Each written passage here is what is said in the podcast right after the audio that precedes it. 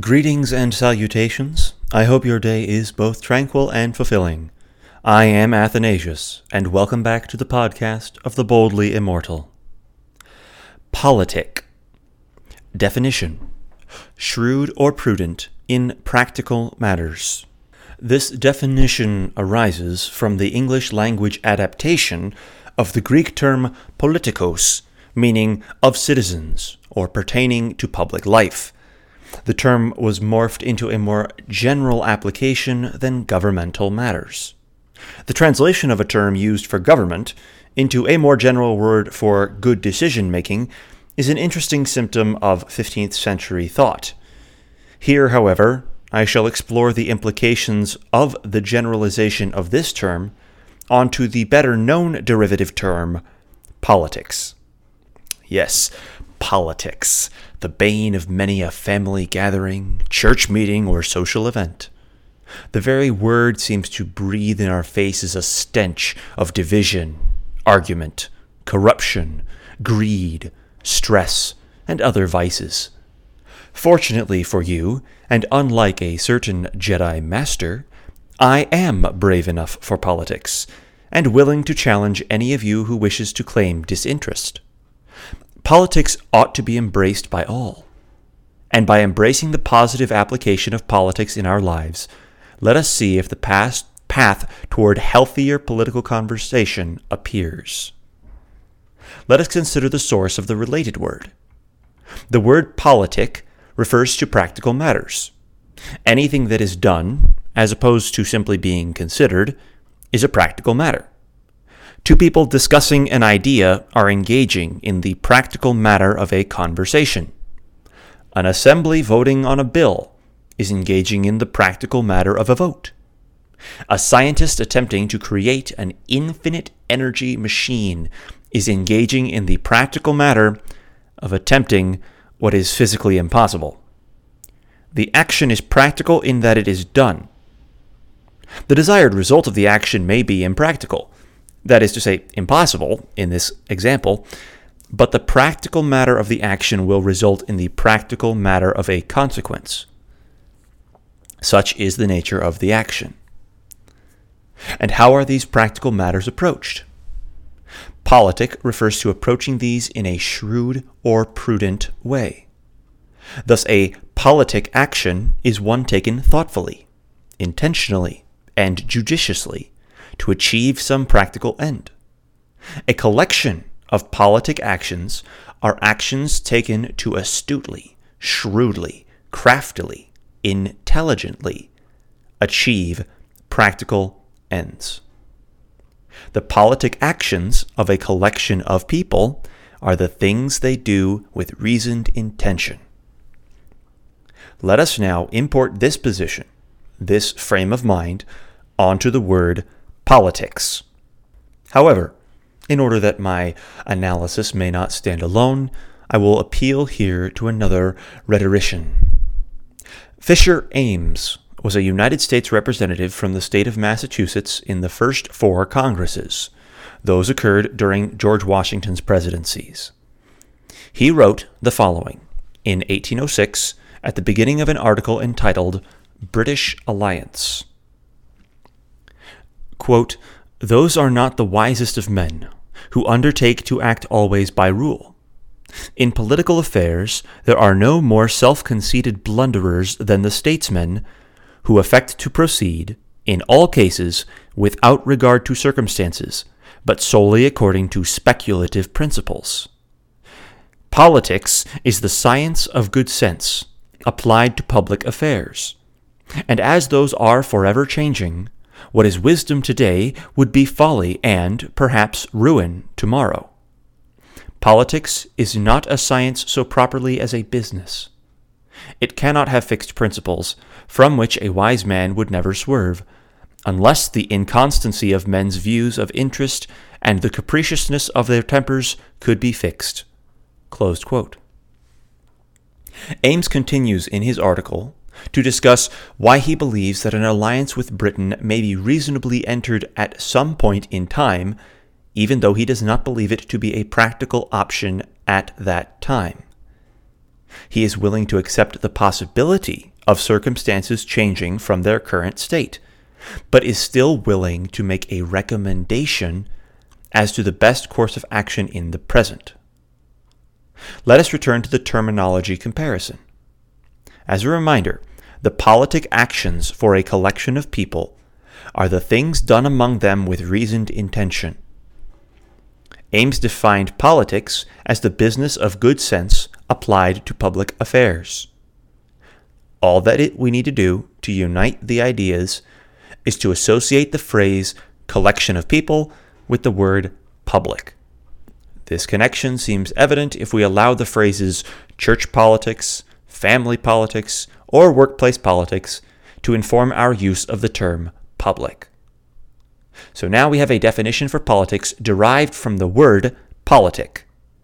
I've used the generalization of the latter term to inform the full implications of the former. If you have an issue with that, please leave your comments down below and share this with your friends to see if they agree. Don't forget to subscribe. So here it is the definition of politics politic actions of a collection of people. The things done in a group of people with reasoned intention.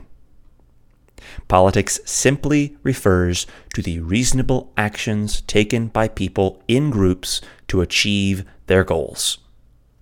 And here we see both the near ubiquitousness of politics and the readiness of the term for negative connotation. The prevalence of politics arises from the pervasiveness of groups with goals.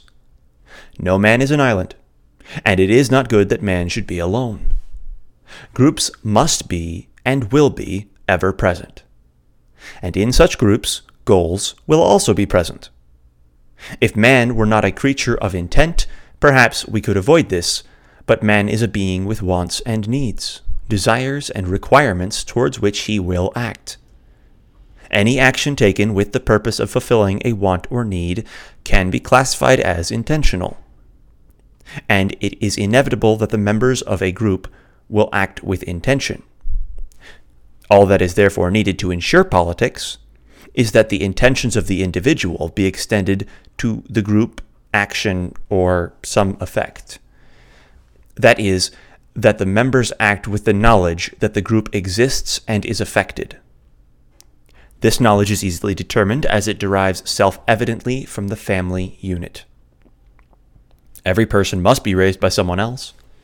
And that raising is fund- a fundamentally selfless act, coming about from the recognition that the needs of the helpless must be met by the abilities of the powerful. In this environment, politics arise when a child makes the connection between crying and receiving aid. The child learns that there are forces outside of himself which can interact with him and which he can influence. This lesson can shrewdly be applied by the infant to ensure his needs and wants are supplied. Problems arise if the child does not progress beyond this simple calculus. Since crying is insufficient for other political engagements, the child must be taught to speak well, to learn well, and to think well.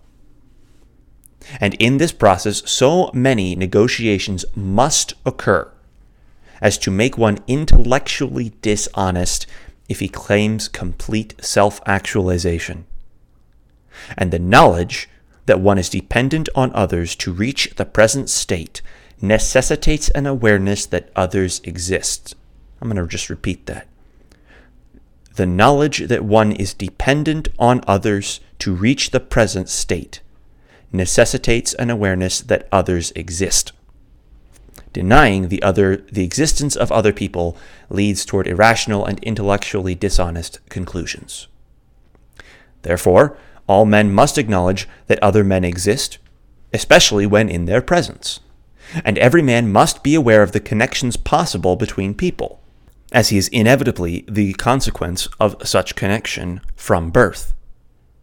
It is therefore reasonable to conclude that any man will recognize the possibility of connection between himself and any other person in his presence.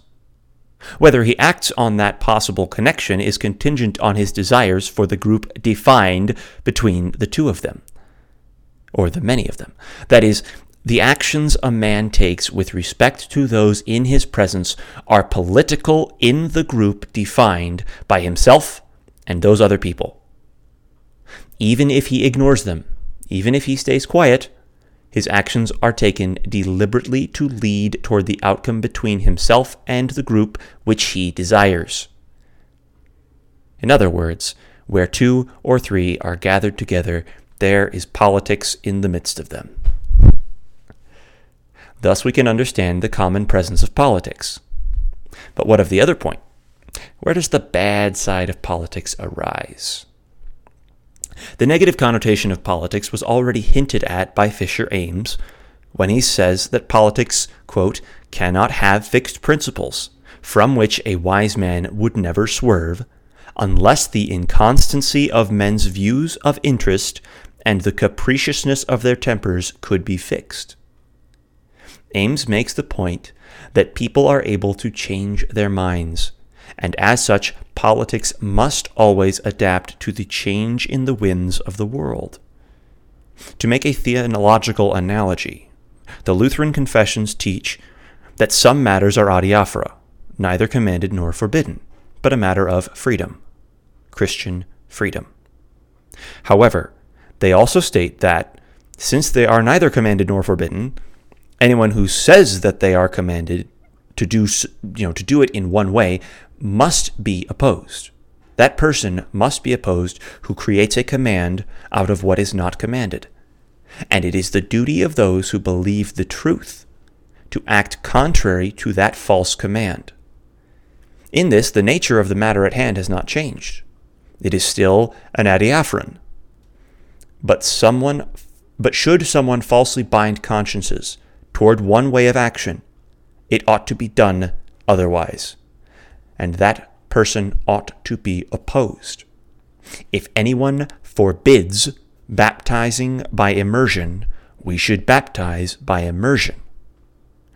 Note here that we could argue that the directions laid forth in the confessions are a reasonable rule and principle. However, if we take Ames to be referring to this, then even his own statement must be considered a principle that must be avoided, and rather than engaging in such a clearly irrational form of analysis, Ames is encouraging what the confessions enumerate. A wise man may need to alter his politics to rightly confront the context which surrounds him. Since men are inconstant, a wise man must be vigilant and equipped to address changes. Ames' point is that there may come a time when allying with Britain is a good idea and therefore he is discouraging his readers from believing such an alliance to be improper outright. He reminds us that we must judge political action based on what is sensible, rather than raising tradition to the level of law. Note that in my baptism analogy, I, I used a, a condition that is not prevalent in the modern day. Many people will teach that baptizing can only be done by immersion to be done properly and these people ought to be resisted by not baptizing by immersion. But similarly, as I have enumerated earlier, if someone were to teach the inverse, they must equally be opposed. And the circumstances we are surrounded by must dictate our actions. Here, therefore, we have shown the first potential negative side of politics that is, change. A drunk man, a drunk man on a donkey, will not sit straight in his saddle but will lean to either side, dragging the donkey with him until he sees a ditch, and only then will he overcorrect and drag the donkey to the other side, only to find a ditch there as well. Those who would avoid this chaotic path must be prepared to counter the drunkard when he st- strays from the straight path, whether to the left or the right. Politics demands that we be prepared to act sensibly and such sensibility will not be as comfortable as holding a certain policy to be unquestionably preferred in every time and place. Wise politics require a healthy dose of moderation. Anyone who has interacted with a drunk man knows, however, that there is risk involved with confronting him. Here lies another potential and arguably the most prevalent negative side of politics conflict. What happens when the goals of different people disagree? What happens when their desires for the group are different? What if one section wishes to go one way and another to go a different way? If we all wanted what was right, politics would be easy. If we all wanted the same things, politics would be easy. But this is not the reality of the world. We must therefore decide how to manage such disagreements. We have two options fight or flight. First, we could fight directly. Fighting is a contest of bodily characteristics between opposing groups. War, for example, is fighting with the lives of the citizens of a country. Debate is fighting with the brains of an individual. Teasing is fighting with the self control and humor. And quarreling is fighting with emotions. The scope and scale of the fight will vary with the scale of the group and the scope of the disagreement. While the forms and consequences of the fight will vary, the, the fight is a constant amongst all these characteristics. Alternatively, we can flee the conflict. This could take several forms as well. We may attempt to leave the group involved. We may surrender the trajectory of the group to the other parties. Or we may pretend that there is no conflict at all, running away from a battle that chases us down. All three are valid and have good applications. A bad organization should be abandoned. A bad idea should be retracted. And some issues are better left ignored out of irrelevance. A word of caution on fleeing battle, though. Bad ideas, which are not defeated in battle, will not disappear. If an idea is bad enough, it must be addressed. And if we believe in the goodness of a group and the evil of the challenge presented, we are obliged to act. There are, of course, indirect ways to fight, often more beneficial ways. For example, negotiation. Negotiation is fighting in a lower stakes environment than the scope of the disagreement would imply. A contest of champions could determine the fate of a nation in ancient days. Think of David and Goliath, or Paris and Menelaus at the beginning of the siege of Troy. More often in the modern world, we see negotiation occur through economic battle. Opposing parties debate the movement of their personal possessions until both sides are satisfied that there is no further need to fight or further benefit from engaging. This may be the most philosophically complex description of buying an item you've heard, but I'd encourage you to think of other ideas and leave them in the comments. Just to repeat that buying an item, purchasing an item, is when opposing parties debate the movement of personal possessions until both sides are satisfied that there is no further need to fight or benefit from engaging. This is what happens every time you buy anything.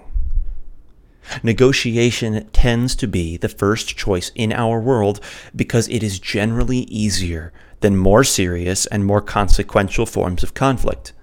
It is always easier to pay for your food than suffer the consequences of stealing. Just ask Jean Valjean. So, if we daily participate in these mutually beneficial and low stakes forms of politics, why then do we associate the concept with only the bad and high stakes environments? Well, when we agree with the outcome, we don't notice the politics. If we negotiate well and easily, and we go away satisfied, we don't tend to notice the reasonable choices made which led to that fortuitous outcome. When instead the goals we have are prevented, the decision points appear. When we are confronted with an opposing viewpoint, we cannot believe that our views are self evidently correct. We are called in that moment to defend our intellectual territories. And so, rather than admit to ourselves the constant threat that we daily ward off and remember our need to be vigilant, we rather decry the conflict. We do not recognize that ignoring conflict does not make it disappear. It simply ensures that when it arrives in force, we are not prepared. In other words, our normal, everyday lives are completely saturated with political interactions, but we don't notice them because we enjoy the fruits of their outcomes. But when we find a disagreement, we suddenly notice the politics and as a consequence of this cause and effect, we try our best to avoid those confrontations, and consequently, we are blind to the politics in our everyday life. By not regularly being aware of the confrontations, we blind ourselves to the benefits of politics in our life. If you couldn't tell already, I enjoy politics particularly because I enjoy change and I enjoy conflict. Partially, though, because the negotiation required to reach peace, if not consensus, is a window into the values and experiences of other people. It is a lens into their world, into their mind.